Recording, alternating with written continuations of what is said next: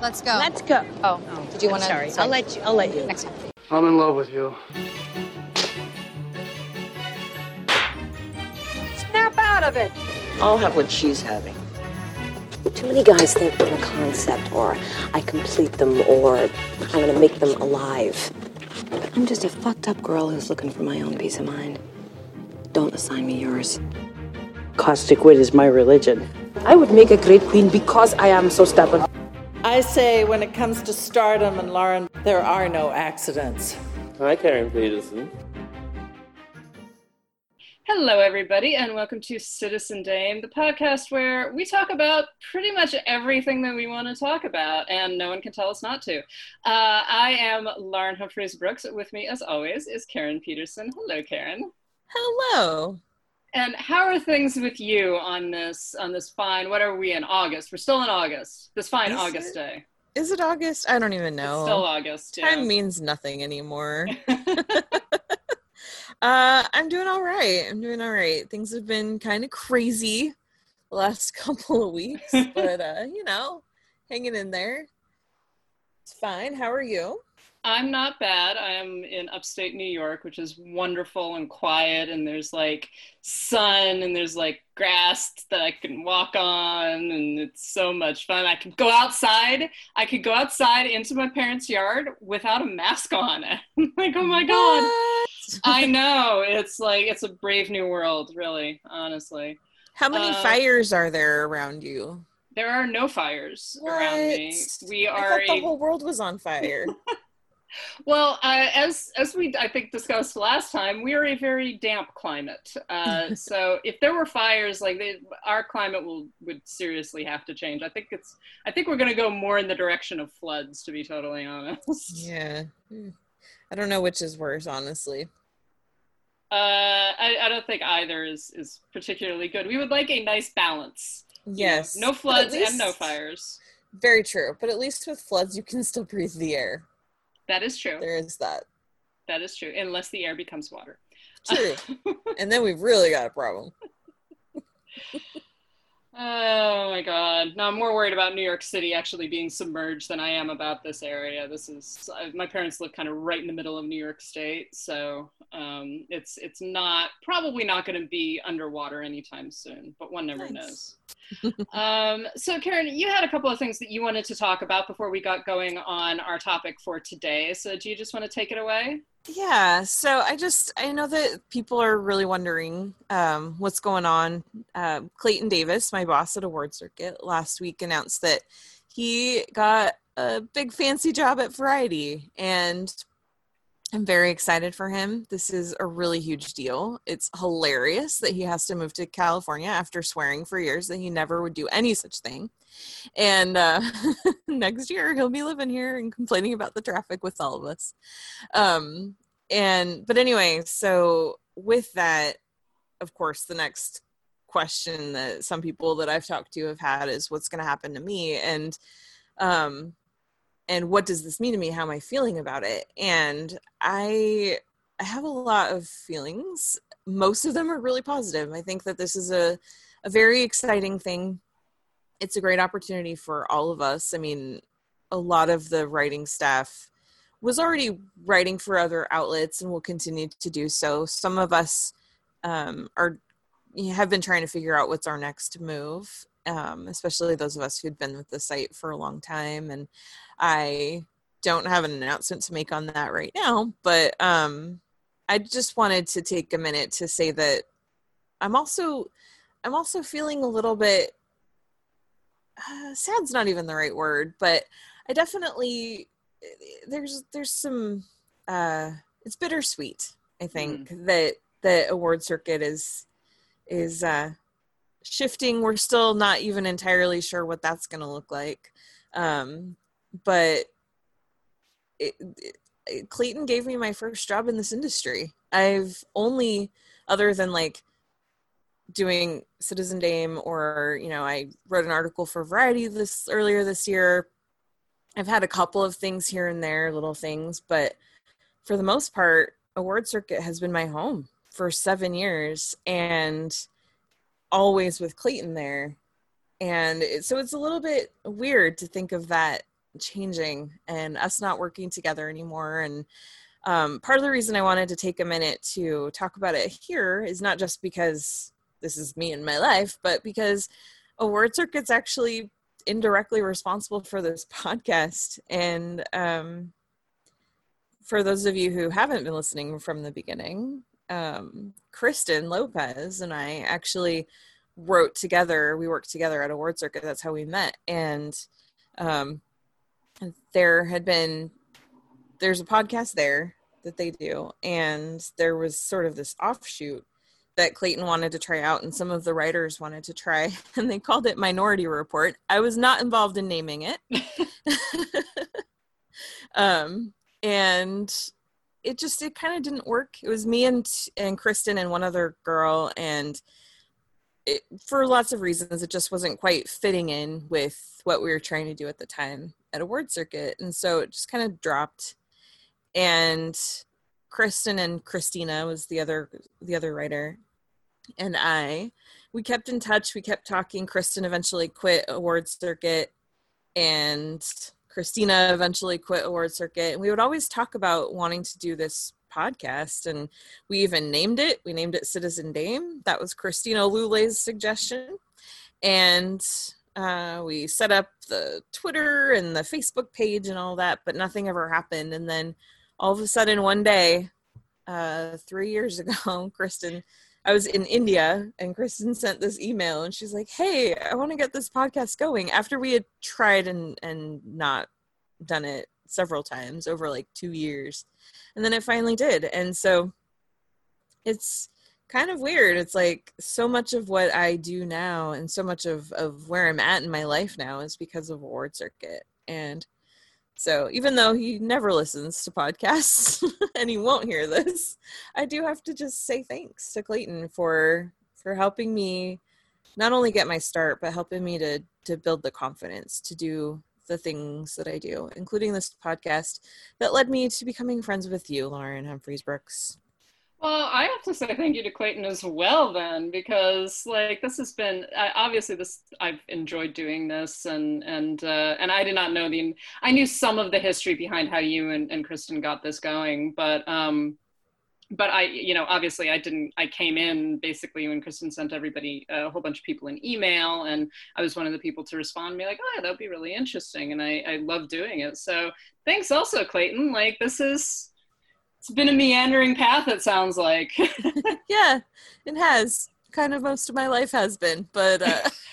I feel that that's the way life generally is though. Like you're sort of like, oh, this happened because I did that one thing back in you know 2008 and yeah now here we are yeah exactly yeah it's pretty fun so I, I love tracing back the origins of things so mm-hmm. it's part of why I like family history yeah, yeah so that's cool. the family history of Citizen Dame that I was not even fully aware of so uh Okay, so do we want to let's move on to our our topic.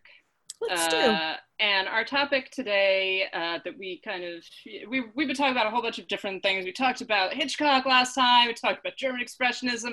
Now we're going to talk about the most American genre of all time, which is the western.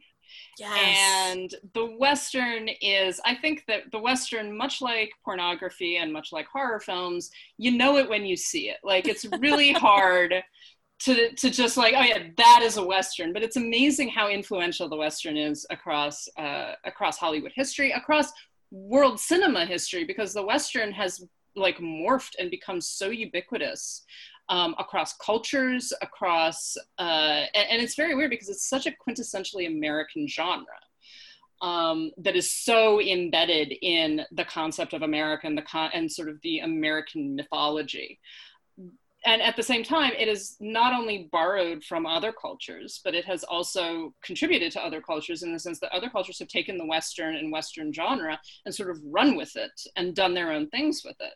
So it's a really fascinating genre. Um, so let's let's just kind of start off with really briefly. What are some of our favorite westerns? Karen, do you have a particular western that you're like that is the best western ever? Um, oh man. So I have like categories of westerns that I love.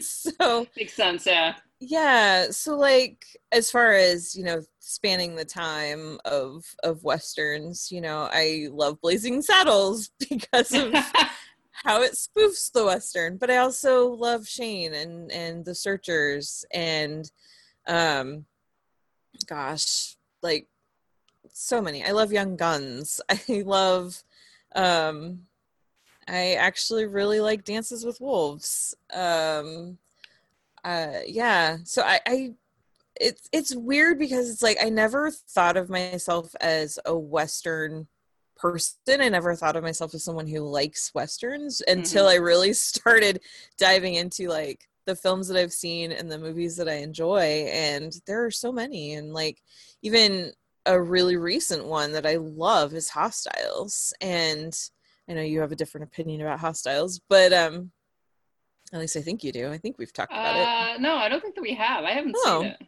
Oh, who was it then? I don't know. I thought it was you.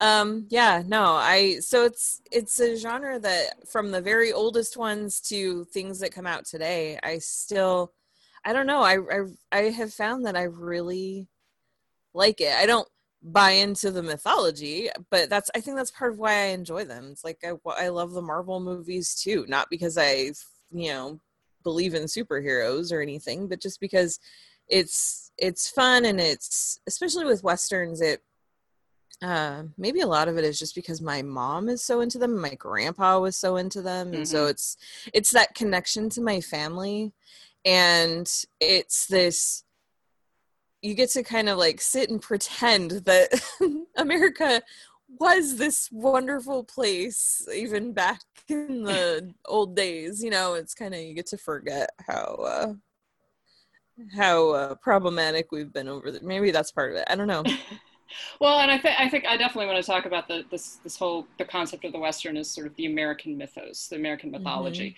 Um, but yeah, I, your I, favorites? I I think that's I I think that westerns are so weirdly ubiquitous that we we love them without even really thinking about it sometimes like you're saying. And I think the part of it is that when we think of westerns we tend to think of the classic western you know so um stagecoach and things like that the kind of the lone gunman or something like that john wayne gary cooper all of those guys uh, Mhm. but so many great westerns are actually later than that are actually so, sort of more interesting than that and i've i've gotten to watch a whole bunch of western noir and um uh, and other sort of more revisionist westerns that kind of got going in the the 1950s and the 1960s where there was kind of this undercutting and questioning of the mythology that the westerns established so one of my favorites right now uh, and i saw this not that long ago is vera cruz with uh, Gary Cooper and Burt Lancaster, and it is the most homoerotic western I have ever seen. like without, you know, other than like Brokeback Mountain, you know, Mhm. it's like it is the love story of Gary Cooper and Burt Lancaster, who are like, you know, Gary Cooper is basically this um, kind of old school Western hero, and Burt Lancaster is this um, uh, uh, outlaw who's kind of leading a gang of outlaws, and they they go down to to Mexico to to essentially be mercenaries, and but much of the film is about their relationship and is about them kind of you know that eventually they're going to wind up in a shootout. You know that eventually these two guys are going to hit head on, right? And uh, and and but just the two of them, there's so much that is like them comparing guns and them like fighting over women, and but they're not really fighting over women. Just like, oh my god, just kiss, just kiss, just like give in to the love. Seriously, there is so much love here um, but it's it's a great it's a great western. One of my other favorites that we're going to talk a little bit about because I love it is uh, Johnny Guitar, which is arguably one of the the earliest feminist westerns, certainly one of the best known ones, and that's really enjoyable because um, the two main sort of uh, con- the main conflict really is between two women. Um, it's between Joan Crawford and Mercedes McCambridge. And again, I haven't seen it. it is it is remarkable. Oh my god, you have to see Johnny Guitar. Like Johnny Guitar is the height of like it. people call it camp, but I think that that's kind of disowning it. That's sort of putting it in a box. It's like, no, this is fantastic. This is like everything that the Western should be, only you don't realize it. Uh, it's it's like totally lush. It's like Technicolor colors and um, ridiculously extreme melodrama, and, but actually a really well-made film. Directed by Nicholas Ray, and uh, and really a great skewering also sort of the that kind of masculine archetype um, represented in this film by Sterling Hayden, who is uh, a who's a gunslinger who no longer carries a gun; he carries a guitar. and and it's it's very much about like this basically this fight that develops between between Joan Crawford and Mercedes McCambridge uh, over uh, a, a, band of outlaws, essentially. Hmm. It is a remarkable film, so that was one of my favorites. Um, but the western has been around for ages. It has been around. One of the earliest films is actually a western. So, um, and it was it was made in Britain in 1899. It was called Kidnapping by Indians. So unsurprising. And then of course you have the, the Great Train Robbery, uh, which is 1903. And I think, sorry. Yeah. Well, I think the Great Train Robbery is part of why people tend to think that America Americans developed film, like invented film, basically. Yeah. I think that it, it you can trace it back to that specific movie. Well, it's such a it's so famous, and it's also the fact that it's preserved. Mm-hmm. Um, we actually have the entirety of the Great Train Robbery still exists and everything, but it's it is really interesting that one of the earliest films, and certainly one of the most famous early films, is a western.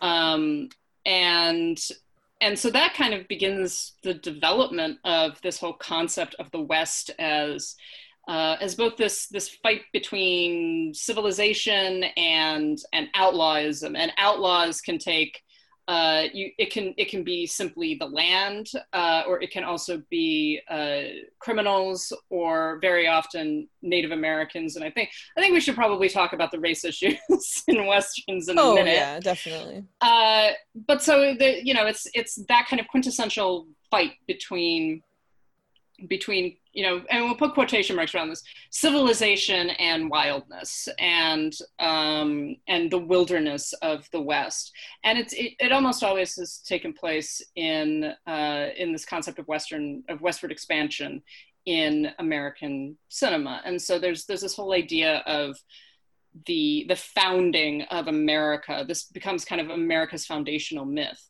And it's interesting because it's it's far more so than the American Revolution, like at least in cinema. We don't have a lot of American Revolutionary films.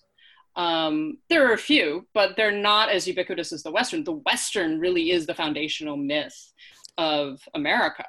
Yeah. And it, well, and I think the reason, at least to me, one of the reasons probably is the Revolution era. It's like we learn about that in history class and there's a pretty finite set of facts. You can always learn more stories about people that were involved but we know what happened and every version of that story ends up with us in a big war.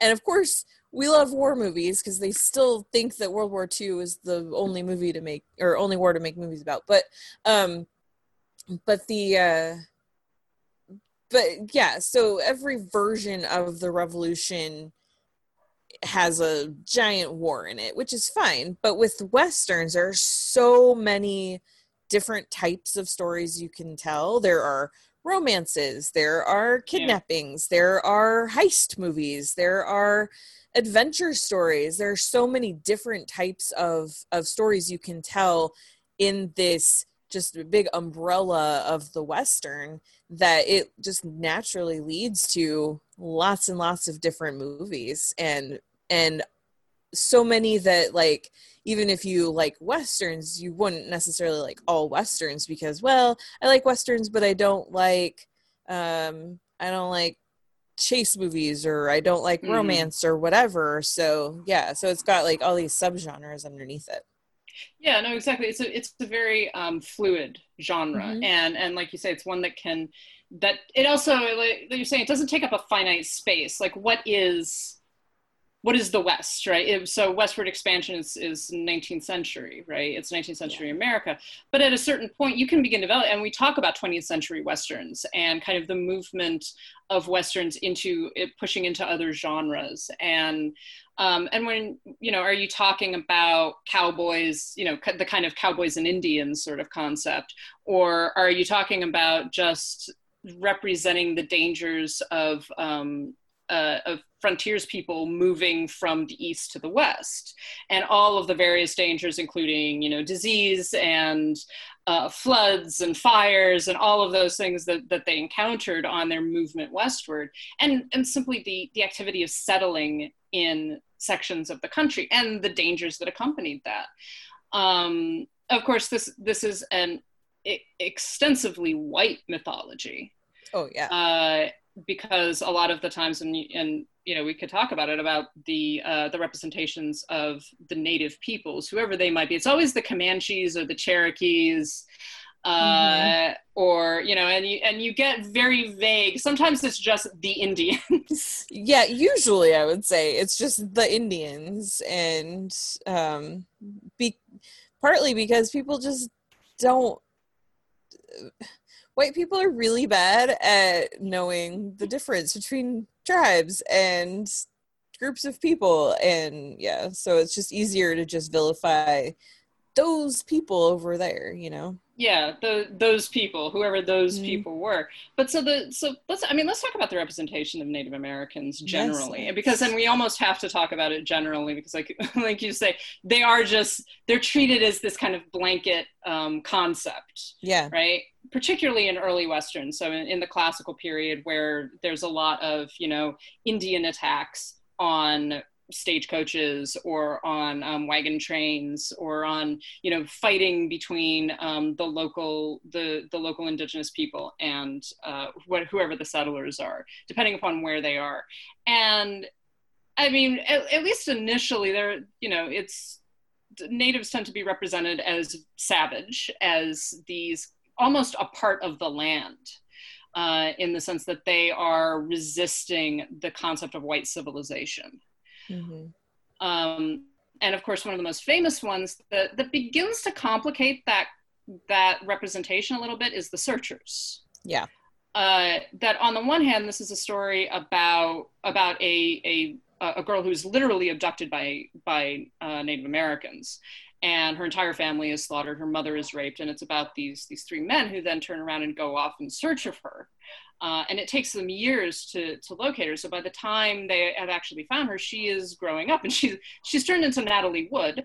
Uh, and, but so, so that's a really interesting film in terms of both the representation of a more complex characterizations of Native Americans than you tend to, you tended to get earlier than that. Um, but also, you have Native Americans being played by white people, and you still have this attitude of them being these these savage figures that are abducting girls and um, and are violently hated by the heroes of the film. Mm-hmm. Yeah, and it's it. Yeah, it's hard to talk about loving movies like The Searchers and also having to look at that specific um, that that problem of the way that these people are represented and how and one of the problems with it is how that has affected the way a lot of people understand history or think they understand history because the movies have brainwashed people into believing that uh, this was just common that the Indians were attacking white settlements all the time. And it's not that it never happened, it's just that the reasons behind it were a lot more complicated. And the frequency with which it happened was a lot less than the movies would like us to think. Um, and uh, I, well, I, mean, I was going to yeah. make a point. Now I lost it. I mean, yeah, you, you've got you've got a film when you're where you, you basically got these three white men. So um, uh, I think it's John John Wayne is the head, uh, mm-hmm. Jeffrey Hunter, and I can't remember who else. Who's the third man? But um, but you see, so you've got this, these three white men going out in search of this girl, right, who has been abducted, and and the implication is that at a certain point she's been raped. Right. Um, and and you've got at least a John Wayne character who hates hates Comanches. Like he is a violently hateful of Comanches. And you have, on the other hand, this, these sort of interesting representations of the the lead uh, the lead Comanche Scar, who is played by um, Henry Brandon, who's a white man. Uh, he's n- he's not a native actor. I'm sorry. Yeah, that's another problem. Which I think we'll talk about. I have another film I want to talk about in a minute in terms of that. Mm-hmm. Um, but so in terms of in terms of the way that the film represents these characters, the John Wayne character is not particularly likable, right? The level of hatred that he has for uh, for the Comanches is really frightening almost. Yeah. And you understand it on, on on the one side, but it's also horrifying on the other. And you kind of feel the same way I think with Scar that he has he has a hatred for white people. And some of what the film uh, is representing is this absorption into Comanche culture of this this white girl who becomes you know becomes a Comanche, becomes native. Uh, and the violence with which the John Wayne character responds to that, and the violence which, with which uh, Scar is responding to that. So it's difficult to pinpoint exactly what the film is doing, uh, other than complicating these kinds of relationships. Yeah, but it's good that it's that it's showing the complications because so Yeah. many of these of these early Western films uh, didn't. It was just white guy good, Indian bad. There's no nuance there. There's no interrogating why the Native Americans were doing what they were doing, if they were doing it at all. And there's no there's no responsibility taken by the white people for anything that has happened. It's just, you know, there's so I, am trying to think of some specific examples right now and I'm drawing a blank, but there's there's just a lot of that where it's it's just like we said this nebulous like generic Indian that's just out to get the white man and the searchers does definitely start to say like, well, there's more to it than that. yeah it's it's more complicated than that and and uh and well and I, I think that a lot of some some of the earlier westerns that that feature quote indian attacks right um very often they are fa- they're pretty much faceless right they're just Yeah. you you sort of get this image of this guy on a horse with a feather in his hair and you know war paint on Mm-hmm. and that that's the image that you have of sort of the western indian and and part of that is probably because they were played by white people. yeah uh yes a lot of the time they were although although they did hi- often sometimes hire like and you see this in a lot of westerns where even though the lead character the lead uh you know like comanche or cherokee is a white guy is a white actor in in red face Mhm. um a lot of the background characters Yeah. are actual like actually and they're probably not comanches right. Cherokees, they're like whatever whoever is like hanging around where they're filming basically and they're and so they're hiring these um these native actors to portray them and very often are speaking their own language. So you will often hear in the background you know you, someone's playing a cherokee and you can hear people actually speaking hopi or navajo or Zuni okay so so yeah so my my mother actually has a friend who is uh, navajo and her uncle um uh, used to be a, a background extra in westerns, and so he's he's a background character in a number of these sort of John Ford, you know, Monument Valley westerns. And they would often the the uh, the native actors would usually be told you just oh speak Indian, right? and so they would they would speak in their own language, and usually it was insulting the white actors.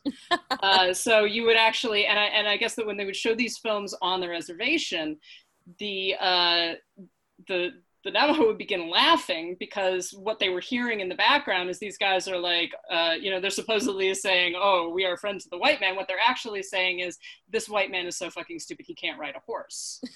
um, and and I just I love that. I love that idea that like every time I hear you know actual like Navajo or something like that being spoken on screen, I'm just like they're probably saying something really insulting right now. That's awesome and No, totally deserved. yeah, so I really like that. But one of the interesting things I think that does happen in the 1950s is that you begin to get these movies like The Searchers that that even if they don't, you know, I, I don't think you can argue that The Searchers is uh, subversive, but it it is beginning to question some of those Western tropes, and particularly surrounding not just the native characters, but also the the whole concept of this this lone gunman who rides into town and who rides into town, cleans everything up, and then leaves. Um, one of the really interesting films uh, made around the same period is Devil's Doorway, which was made in 1950, so six years earlier than The Searchers, uh, by Anthony Mann, and it is actually about um, a a uh, I can't remember what he's supposed to be. He is a Shoshone uh, who comes back from the Civil War and has been he's a decorated soldier. And he comes back to kind of take over his father's land. And so but because he is shoshone it basically turns out that he's not allowed to homestead. He's not allowed to claim his own land um, and it turns into this this conflict between uh, between the na- between the Shoshone and the um, the homesteaders who are trying to move in on it, and it really represents these these uh, characters as much more nuanced and much and the fight much more complicated and uh, and distressing because you're essentially saying that like you know you're not he's not he he's not considered an American citizen. Yeah. You know, and he's not allowed to own land. He's not allowed to to sort of act as as a full American, even though obviously this is this is someone whose people have been on this land long before the white people. Mm-hmm. Uh, the complication of this is that the character is played by Robert Taylor. Oh no who is a white actor, as we all know. So it's it's a very interesting film, and it's interesting for what it explores. Even again, if it doesn't go as far as I think that we should we should hope these films could have gone. Um, but so so when you get into the 1950s, you get into sort of these more complicated views of the mythos of the West. Uh, and I mean, let's let's talk about Western mythology, how we actually view this whole idea of the West um, like I've I've I've made the argument that that this is um, American myth making, that this is kind of our foundational myth. Uh, so what I don't know, what do you think about that? What is that like? This this seems to be like one of those things that we base so much of our concept of self on. Yeah. Uh, well, I think that this comes back to what we had talked about um, a little bit when we did our bonus episode on patriotic films. I think that the Western definitely um, has ties to that too. And I think that so much of the reason is because it's also uh, it's a genre that was exported a lot mm. to other countries, and so it became how other countries saw us too.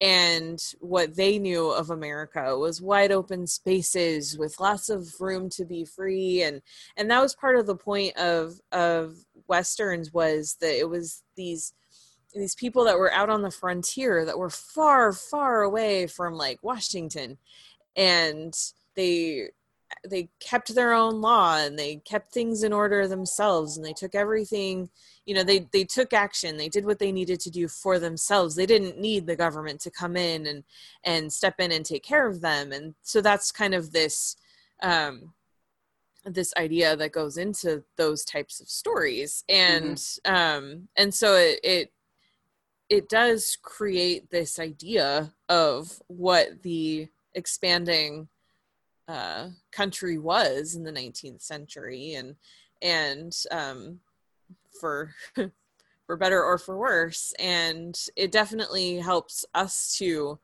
have this very um, when it's not being racist this very nicely packaged uh, idea of of who we were and and what the West was all about and why westward expansion was so great and mm-hmm. and it helps us to ignore the fact that we did a lot of really terrible things as we were moving across the continent yeah it's it's that rugged individualism of of yeah. um, the american character that that sort of we're going to forge our way through land and and and also you know the the concept of manifest destiny that that that we are somehow and this is again this is about white people right mm-hmm. um but that we are are destined to to control this entire continent right? We are destined to uh push we will to tame push the wild. Mm-hmm. yeah exactly. To push the the indigenous people out to establish ourselves as the owners of this land you know? And and it is it's very similar in a lot of ways to a lot of other uh, national mythologies that that uh, are self-justifying that essentially say like you know we are we were born to be here this is our land. Um, even though you know we're kind of and and it goes back to you know in terms of the representation of um, of the indigenous people it goes back to that sort of like well if the indigenous people are these wild savages who are trying to murder people then it's okay you know it's it's this this self-justification of well it's, it's okay that we killed all of them gave them diseases and shoved them onto reservations. Right. Um which you know isn't that isn't No. that convenient? Isn't it convenient they're like oh well they were just terrible. They were not even people really. Like we did it for their benefit. We yeah exactly them. exactly. But it, it is also interesting then so when you get this this whole concept this underlying mythology that is the basis of america right that then you begin to get films that that undercut that and that represent just like well it was actually a lot more complicated than that and maybe we're not so great. Uh, maybe these things are not such a good thing. You know they were things that happened um, and and you begin to see that particularly moving into the 1960s and the 1970s where there's a lot more pushing and pulling going on of being like you know we're valorizing this whole idea of taking over the land but what we're valorizing are very violent very um, uh, dangerous and, and outlaws right? Pe- people who literally there were some people who literally were driven out of the east because because they were dangerous. And so they're going off into you know this whole concept of going off into this lawless land where you can basically be an outlaw. You can be a killer. You can be a rapist etc and not really have to face legal ramifications of that Yeah. um, and that's what you begin to see in in the 1950s and then through the 1970s is this I- this kind of thing develops Yeah, I think the other thing that you see though too is a lot more westerns that just ignore Indians and pretend that they're not out there yeah too. Um, well we killed all of them though right, yeah, there you go. Um, they conquered the land and now it's it's free and safe. Um, uh, it, and I hope I don't have to tell people like, yeah, we're being very tongue in cheek when we say that. Um, but uh, because obviously we have a lot of respect for the Native Americans. Uh, at least I hope Yes. that's obvious. the the white people did kill them like that's yes, what happened we were, terrible.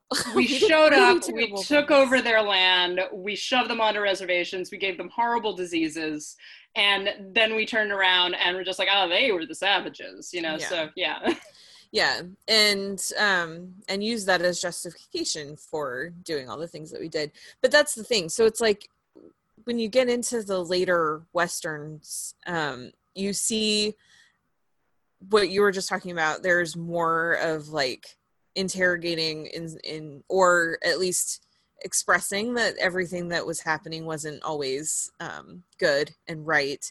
But also there's a lot of just starting to move past including native americans in those stories at all and just making it about the settlers and going out and like you get more i'm trying to think again i'm trying to think of examples. Um but uh well a good example is, is kind of one of the classic westerns shane. Mhm, yeah. Um, which is very a quintessential Western. It's the kind of mysterious lone gunman who doesn't like using a gun, yeah. uh, coming into town and fixing everything, and then Yeah. riding out again. And but that that has very little to do. I don't even. I, I'm not certain if there's any sort of uh, indigenous peoples attacking. Uh, if there is, it's a very minor. It's a mi- it's a minor topic, but it's it's this fight between civilization and the wildness. But the wildness here is represented by outlaws. right or like you get movies like uh, magnificent seven true grit Yeah. stuff like that where yeah it's it's about the outlaws that usually in these cases are white and so it's it's a way of kind of moving past um our very negative representation of the native people without actually addressing it Yeah. just like let's just ignore that part. yeah we'll it's- just you know we'll just move past that's fine um but so so like there we begin to get these really uh these really interesting representations and one of the things so we mentioned the magnificent seven this is a good segue uh let's talk about the fact that a number of the most famous westerns, certainly, but a number of particularly later westerns are actually based on Japanese films. Mm-hmm. Uh, specifically, the films of, of Kurosawa. So you've got The Magnificent Seven, which is based on Seven Samurai. Uh, you've got a number of Clint Eastwood films, and I always forget the juxtaposition, but both Yojimbo and Sanjuro uh, were then remade into Clint Eastwood films, uh, were made into spaghetti westerns, which were filmed in Italy. with largely Italian casts, other than Clint Eastwood and some of the other characters.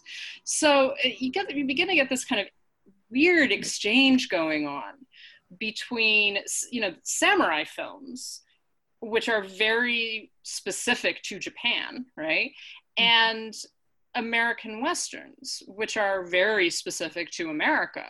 And so it's such a it's such an odd kind of combination, but it's interesting the way that the the two very different cultures have this this concept of and and again it's the concept of this lone gunman or lone swordsman comes into town, cleans up the town, um, from because it's being ravaged by gangs, it's being ravaged by uh, by outlaws, etc kind of saves the people and then leaves. So mm-hmm.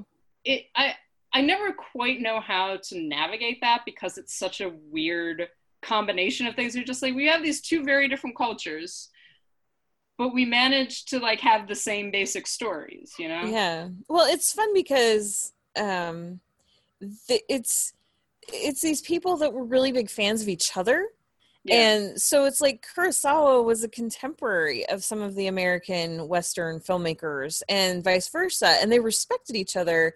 And so it's not like they were just straight up copying and stealing from each other. It was like they were taking inspiration from one another. And which is interesting because that's not something that I even understood until, you know, just really fairly recently. I started looking at um I was watching something about Seven Samurai, and actually, I I think this is accurate. Uh, I should look it up before I say it, but I'm going to say it anyway. Um, I'm pretty sure that the original name for Seven Samurai translated to the Magnificent Seven, and then when they made the Magnificent Seven here in the United States and it ended up being a big hit, um, Kurosawa really liked the movie so much that he changed the name of his own film so that it wouldn't confuse people.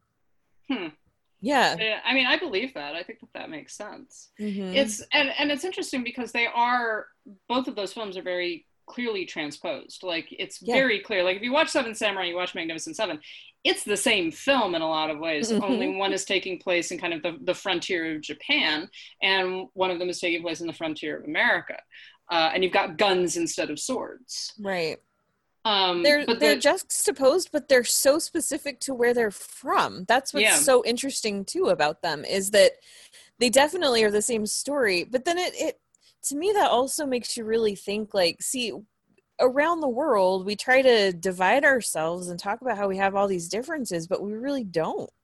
We have mm-hmm shared similarities in our histories and in our mythologies and in just who we are as individuals. And I think if we accepted more of that and embraced more of that, we'd have fewer problems. I don't know.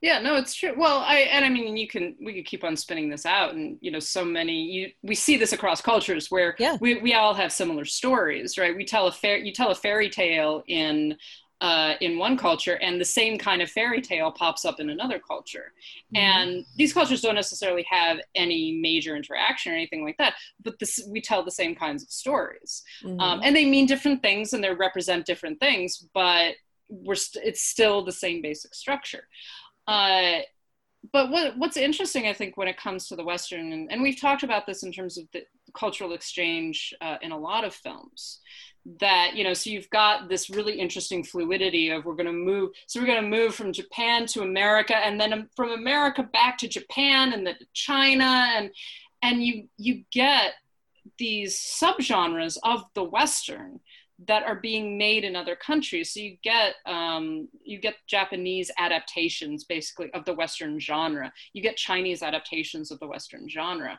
You get Italian adaptations of the Western genre, and and so you begin to get into what is really classified as a Western, right? Mm-hmm. How do we how do we talk about Western as a genre when you have all of these disparate kind of cultures and concepts and ways that they represent things, but still kind of based in this this whole somewhat nebulous and fluid concept of you know the westward expansion of America. Yeah. I, Um, don't, I don't know. It's it's interesting, and and um, you know you could tease it back even further to talk about uh, to talk about the cowboy, the lone gunman, the the the hero, et cetera, of a western being very Arthurian. Uh, as sort of the knight errant, and it has a lot of relationships to that. So, I don't know. At a certain point, we kind of go like, "Oh, everything is interconnected." yep, it's just a big map with like all the strings tying everything together, and yeah. Yeah, exactly. But so so when we get into the into like the late 70s and even into the contemporary period, there are there's a lot of argument about the West, the Western, the American Western, right, being killed. Mhm. Um, and the whole idea was that the American Western kind of ended with Unforgiven, uh, which is the Clint Eastwood film, which is kind of the certainly it's the nail in the coffin of the stranger motif. Um, and it, it was intended to be, but almost immediately you get more westerns being made. So uh, there's there's a good argument for uh, the Coen Brothers' No Country for Old Men being a western. Mhm. Um, you get even later than that, you know, re- more recently you have uh, the remake of True Grit by the Coen Brothers. You've also got um, the Ballad of Buster Scruggs. Uh, the uh, Hostiles. Host- yeah, hostile. So Mhm. then, then you begin to get into like the very contemporary moment, Bone Tomahawk, hmm um, which is a western of sorts. It's a horror western. Um, of course, you have all the comedy westerns like Blazing Saddles, which is. Let's talk about Blazing Saddles for a moment, just Let's because it's so much fun. I love that movie so much. so I mean, Blazing Saddles is kind of the quintessential comedy western. Like it's it's a parody, but it also obviously loves what it's parodying, which is what makes it so good. That's why, in general, Mel Brooks is so good at parody because he doesn't he doesn't do things he doesn't really care about. You know, he loves the Frankenstein stories, so that's why Young Frankenstein works, and Mhm. he clearly loves westerns or at least has a, a very strong admiration of them and that's why that's why he's able to make blazing saddles what it is because he understands the genre and that's the thing it's like no one can make fun of my brother but me you know like my actual brother I- you know and other people make fun of him but i can like just tease him all day and it's because i know him and i i you know i know what his strengths and what his weaknesses are and i know how to exploit them and how to celebrate them and it's the Mhm. same thing like when it comes to parody you have to really appreciate what you're doing you know i've seen parody films that are like why did you even make this? You clearly don't like romantic comedies or whatever you know? And um yeah blazing saddles it's oh man. I mean, I think that so many people talk about Blazing Saddles because it's such it's such a famous film, and it's it is still so funny. Uh, but but so like you know some of the things that that we're talking about, you know, in terms of the representation of Native Americans, the representation of Black people, which Black people are almost Yeah. non-existent. yeah they a lot of pretend they just weren't there Yeah, just Mhm. just there was no such there was no such thing as Black people. Every Asian once in a while, too yeah, exactly. I mean, it was the Chinese immigrants who built the railway system in America, and we just, they're not in the movies. Like, and if they Yeah. are, it's never, well, very rarely a good representation. So, I, I honestly, and I'm certain that there are films that that represent it, but I honestly, just sitting here, I cannot think of a western that really represents that fact. You know, there, there's always that Yeah. representation of the building of the railroads, but usually the railroads, it's just sort of they're just being built. there's Mhm. they just kind of are popping up They somewhere. just started They're- existing. yeah and and there's very little like you say there's very little actual representation of the fact that it was it was chinese immigrants building them Mhm. um uh, but but blazing saddles does actually address some of the issues so it doesn't address the chinese issue but but does address the issue of, of race and of the racism of westerns and the racism of that period as well uh, in, a, in a very funny but also a very specific way Mhm. um, in, in terms of a, a, a black man becoming sheriff in this small town.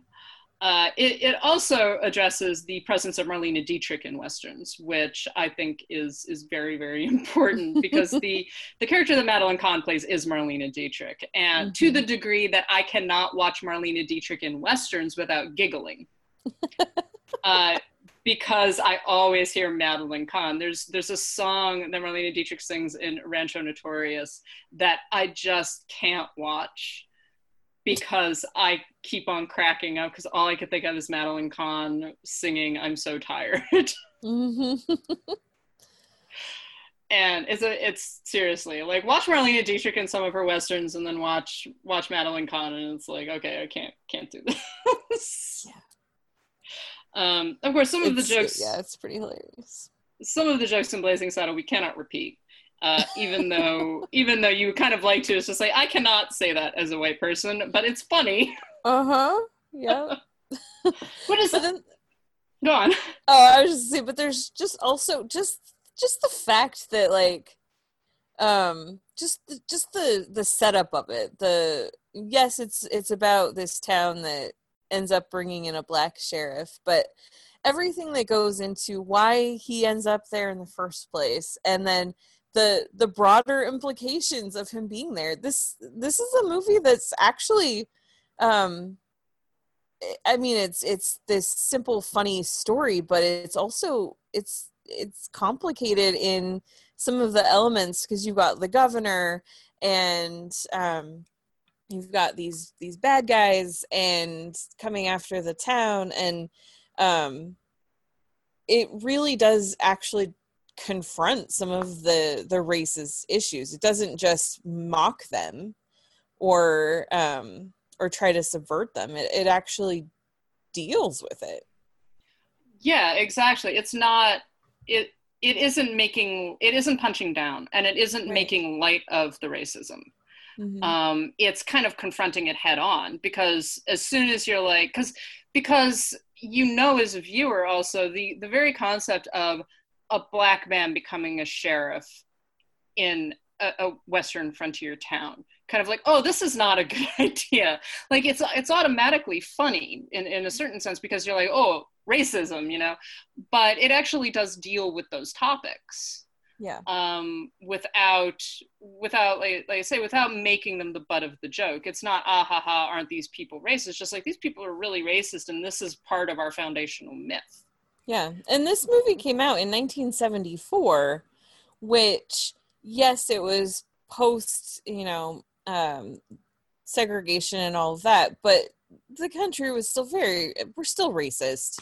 And, you know, in the 70s, we hadn't gotten past that. It wasn't better. And yet this movie was able to exist and became a big hit, I think, because of how it how it handles the subject matter, but um, I think that it's part of the the brilliance of Mel Brooks that he's able to um, kind of skewer people without them even noticing what he's doing. Mm-hmm. I mean, one of, one of my favorite lines in that entire film is spoken by Gene Wilder, uh, and and he he says he says you have to remember that these are simple people. Um, these are the the common clay of the New West. You know, morons. and it's so true. And it's so like funny. And I think that he actually cracks up uh, uh Cleavon Little, who's uh-huh. playing uh-huh. um and and he like like he actually begins laughing and it is true but it's true it's just like this is yes exactly these people are morons these are mm-hmm. not smart people right it's just like you're you're asking them to accept something that they are too stupid to accept exactly exactly. And and in that way it's also doing that to the audience and it works and it's brilliant. And it, and it is it's skewering that mythology that like just like we were brave frontiers people just like no we were morons. Mm-hmm. we were mm-hmm. idiots. Our ancestors were dumb. Yep.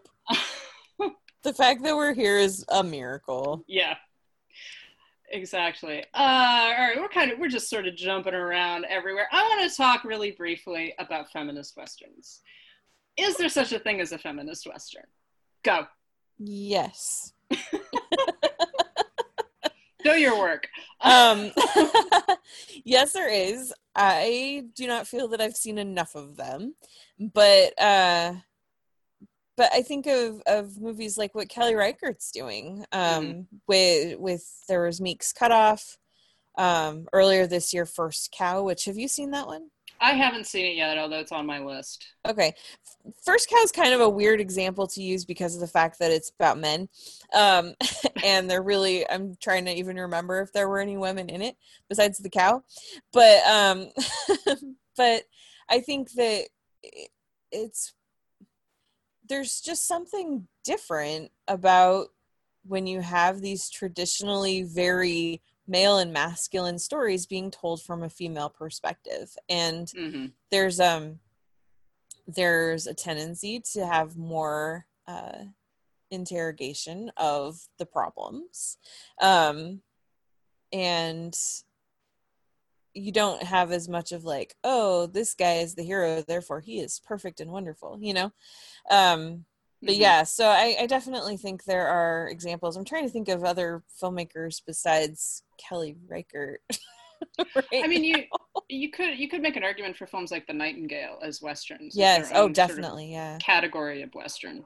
Mhm. Um, uh, yeah, Meeks- because there's like especially like out of Australia because Yeah. they have obviously not the same foundation because they started off as like that was a criminal penal colony but um but once once the British started settling there they have a similar path to what we had and there was a lot of the um uh, exploration of the continent and and that kind of thing. And so so yeah i think there's there's definitely a frontier element to australia's history just like there is here. So there's some really interesting westerns um out of australia as well. Sweet Yeah. country is another one that's not a feminist film but um just another australian western i can think of. Um yeah no i and i i do think that one of the interesting things that westerns do is is is talk about masculinity and representations of masculinity um and so i mentioned vera cruz which is you know you, you kind of it's one of those films that has a question mark on it because it's like you got Gary Cooper and Burt Lancaster who are very masculine men, right? Yeah. It is a very homoerotic film, and it feels it, it feels like it's supposed to be. It doesn't feel like you know there that there's a deliberate a, a deliberateness to it. Um, you get the same kind of feeling in a film like Red River. Uh, with with John Wayne and Montgomery Clift, and that's that's one where where it's like John Wayne has no idea what's going on, but I'm pretty positive that Montgomery Clift does. Uh, and and so the I- in some ways you know this for such it's such a masculine genre but there's a lot of interrogation or the potential for interrogation of masculinity. Um, and you know someone like john wayne who's very representative of the sort of stoic western masculinity but then you begin to get kind of more interesting representations of that. Um, and the one that i that i mentioned earlier and that I, I do want to mention again is johnny guitar. So you've got this story that is pretty much focused on the fight between uh, between Joan Crawford and Mercedes McCambridge. In the middle of it are the men. So you've got one um, one outlaw who is I, I I'm trying to remember what's he called the the dancing kid. Um, and on the one side, and and he's sort of he's like the he's he's not really the romantic lead, but he's like the semi-romantic interest of the two characters. Mm. Uh, and then you also have Johnny Guitar, who shows up, and Johnny Guitar is, is in some ways a, a Shane figure in that he's a gunslinger who no longer carries a gun. Um, and he's kind of rejected all of that. But there's all of this talk and sort of implications about masculinity, about refusing to hold a gun, refusing to carry a gun, and what that means. Um, and you've got someone like Sterling Hayden, who Sterling Hayden, if no one, if you've never seen Sterling Hayden in a film, Sterling Hayden is like six foot three with shoulders out to here. I mean, he he's kind of the again, he's a very quintessentially masculine screen presence. And the entire film, he's walking around with this guitar slung on his back that he occasionally strums and drinking, you know, coffee out of delicate china cups. So there is definitely this interrogation of masculinity that's going on. Yeah. Um, and the entire film ends with a shootout, not between the two male characters, but between the two female ones. Hmm. So it, it's a really fascinating, um, it's a really fascinating film, and I think that it is. I would argue that it is a very feminist film in the sense that it is. It's not.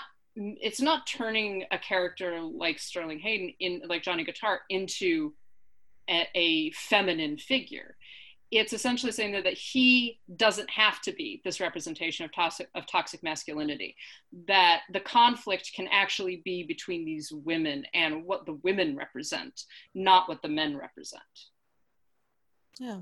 so this is just me saying like everybody go watch johnny guitar um I need to for sure. I, I think it's I, it was on hulu for a while it tends it tends to be one of those films that just migrates amongst yeah migrates among streaming services i think that it's still on hulu but it's it's uh it is a wonderful film it also happens to be a not very coded um allegory about the mccarthy hearings so Yeah.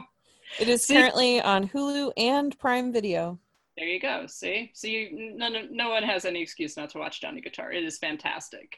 Uh, i saw it originally in, a, in actually a class on genre the, the we the genre that we talked about was the western so we watched johnny guitar. We watched my darling clementine and johnny guitar which is a fascinating double feature. Nice. I will watch it today. So, any like any more thoughts on the western? We've kind of covered all kinds of things in this conversation. Um, it is still a, a- an existent genre. This is something that I don't think is ever going to go away in any sense. Yeah, no, I think there's always going to be. It's just like war movies, especially World War II movies. Um, it's something that will always exist. There will always be westerns, um, but but the western is shifting, and um, I think I'm thinking of some recent examples that are they're sort of like a combination of like big sprawling epic and some of like smaller, you know, more intimate films, but Mhm. it's definitely something that still exists. You know, some recent examples, there's The Revenant, um, Oh, which yeah. I have definite opinions about. Um, but um, but yeah, I think The Revenant certainly fits into this category of of Western.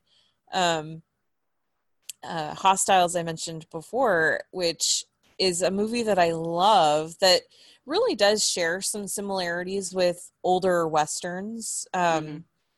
It's uh, Christian Bale plays this old, you know, Confederate captain or whatever, um, and he now kind of works for. I think he works for the Marshal Service, and he has to escort this this chief back to his homeland. This guy has been in prison and he's being released back to his home, the reservation up in like Wyoming. And so they're they're having to get him there and there's a lot of animosity and anger and um, these two men hate each other.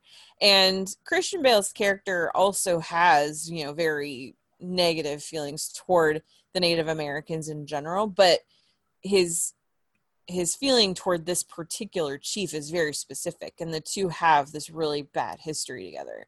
And it's interesting watching them um have to figure out ways to just accept each other as they're on this journey and there's other people involved like there's a couple of men that are with christian bale and it's not just the chief it's also his wife and his son and then they end up picking up someone else along the way who's um, that's a whole other side story with Rosamund Pike. So it's it's this group of people, and they have a lot of reasons to to hate each other, and I think that it's it does a really good job of of exploring that. And again, like what we were talking about with the searchers, like Christian Bale's character in this is not just this amazing, perfect hero.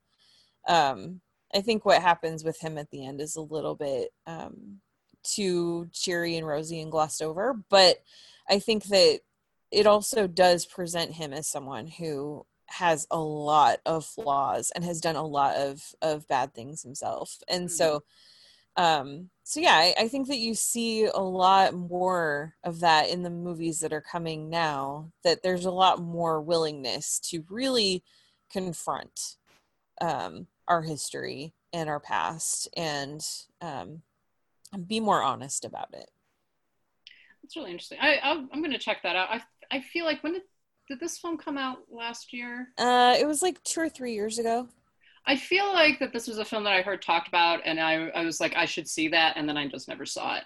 yeah Um, because it sounds it does sound really interesting, so I'm definitely gonna check that out. It has the most beautiful score. I saw the movie the first time I saw it, it was at AFI Film Festival, and it was the gala screening.